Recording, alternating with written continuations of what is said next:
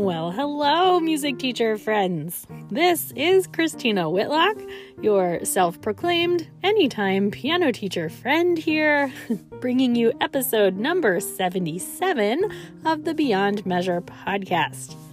Before we go any further today, I wanted to remind you that this summer I am offering an eight session summer study for high school students who are interested in learning the foundations of piano pedagogy.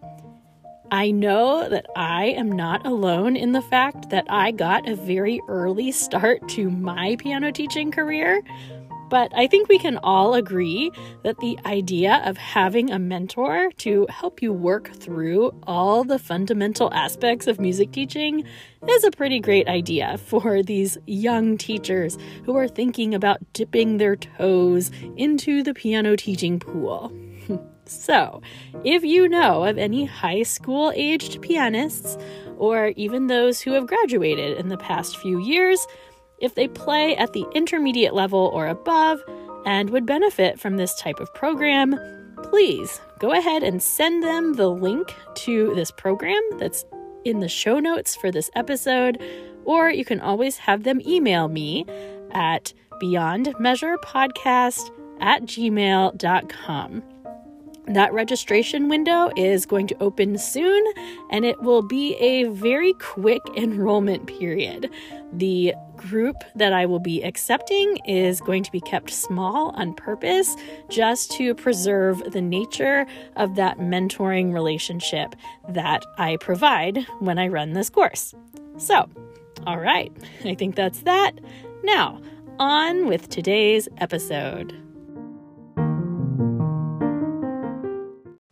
You may already know this about me, but I am on a mission as a piano teacher to help my students appreciate the musician they are today, like this very moment. I have a whole separate episode on this topic, and hmm, by the way, it's one I would strongly recommend you go back and listen to. It's episode 23. It's called Cheers to the Musician You Are Today. Um, and by the way, if you're not sure how to get to episode 23, you can always email me and I will help you. I'd be happy to.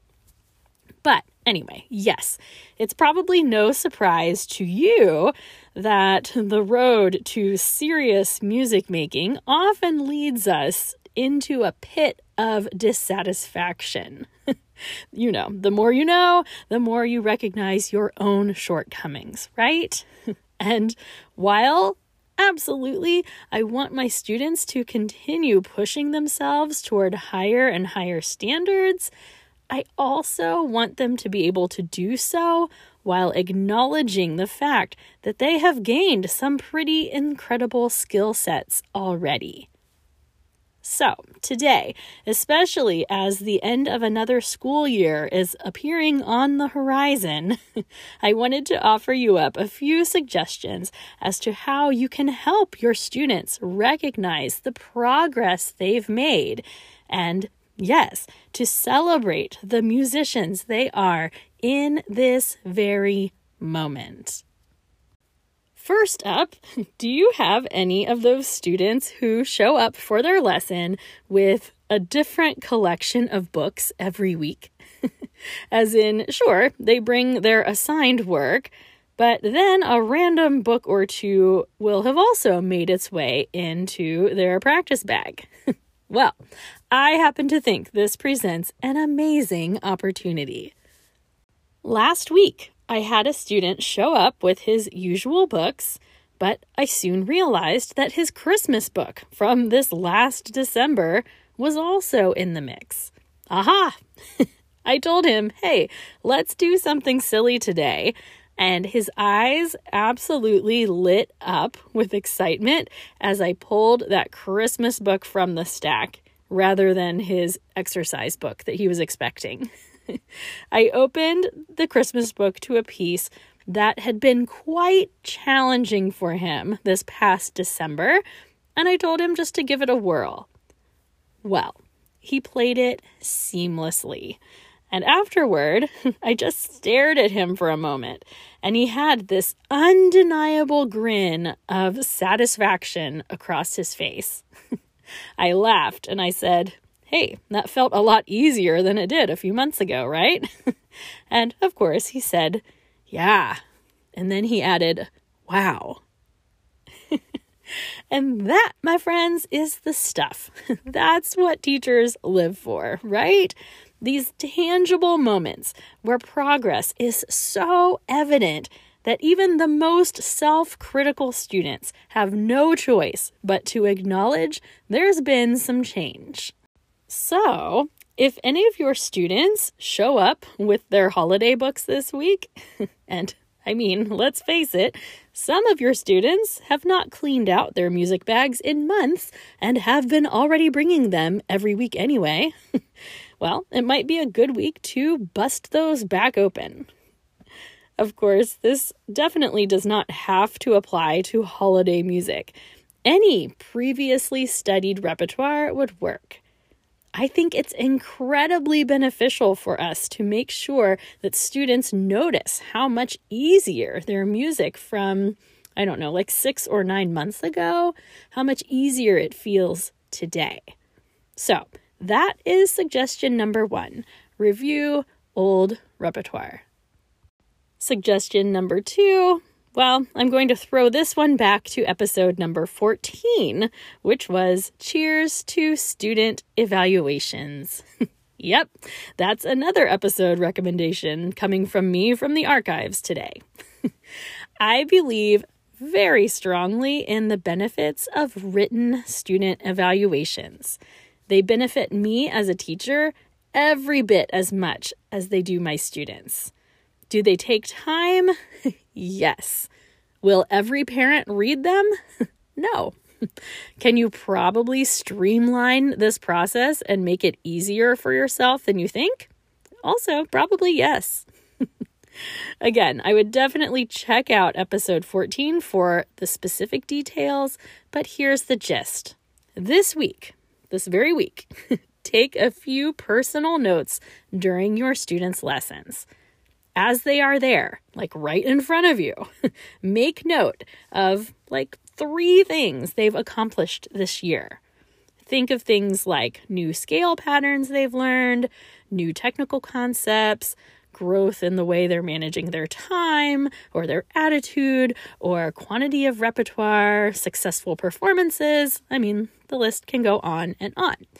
And at the same time, jot down three things that you would still like to see them improve on in the immediate future. Think, I don't know, things like wrist position or attention to fingerings in the score or more consistent awareness to articulation marks, whatever the case might be.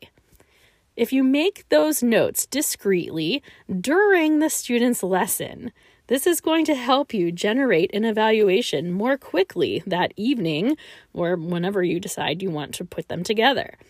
And, by the way, it's also going to be more accurate than if you're just trying to remember things off the top of your head tomorrow. Please do not overcomplicate the written evaluations. They don't need to be in a fancy format, they don't need to be multiple pages in length. Truly, if you indicate a few areas of growth and a few desired goals for improvement, you're done.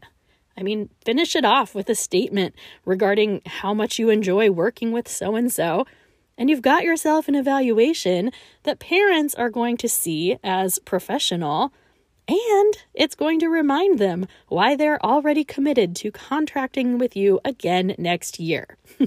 win win. Suggestion number three is the fact that I have started instituting a daily 60 second improvisation challenge in my students' practice assignment every week. This is super simple, maybe even too simple to talk about here, but I'm going to do it anyway. I have been challenging my students to set a timer for 60 seconds every practice session and to simply spend that time making their own sounds at their instrument. Credit for this idea goes to the great Kevin Olson, who often reminds teachers of the importance for all of us as musicians to spend time creating our own sounds at the piano. I have heard Kevin mention multiple times how, as he regularly improvises, the vast majority of what he creates gets trashed. I mean, it's never going to be heard by anyone ever again. There's no pressure on it. But the thing about uh, improvisation and exploration is you never know when you're going to find that one motive or that one rhythmic pattern, whatever, that can spawn itself into a masterpiece. And I happen to think this process is crucial for our students to do, whether they have interests in composition or not. Because being able to create interesting sounds at your instrument, you know, like learning to use an ostinato bass or the pentatonic scale or work through the circle of fifths, whatever it might be. Like, this is proof to your student that they have accumulated knowledge and skills and abilities at their instrument. We all know that improvisation has a tendency to intimidate our students. so, I just like the simplicity of this harmless assignment.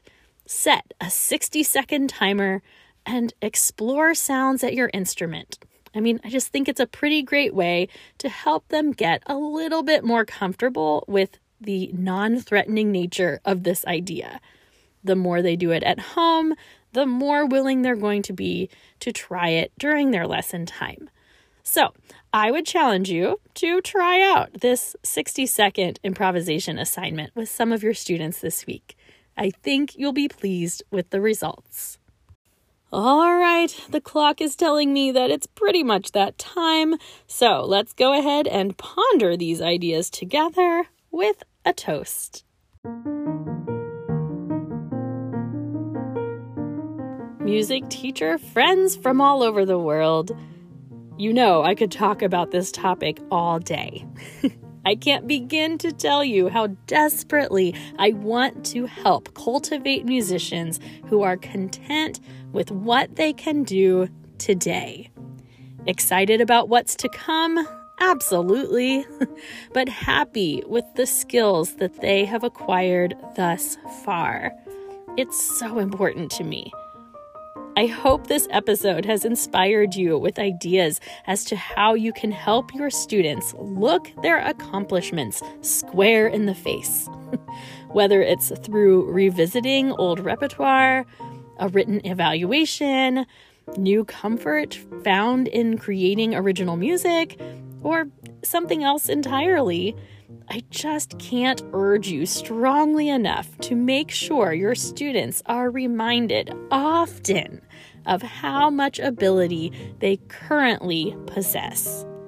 And with that in mind, I say cheers to you, my music teacher friends who make it all possible. hear, hear.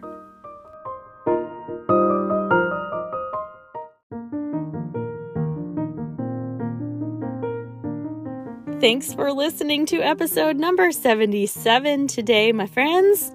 Just a quick reminder if you click on the episode notes for this show, you will find links to my piano pedagogy summer study for high schoolers, as well as links to episodes 23 and 14 of this podcast.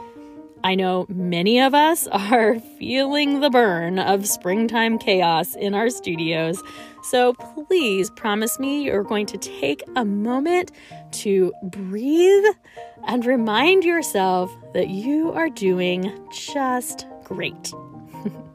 Until next week, friends, onward and upward. Let's make it a good one.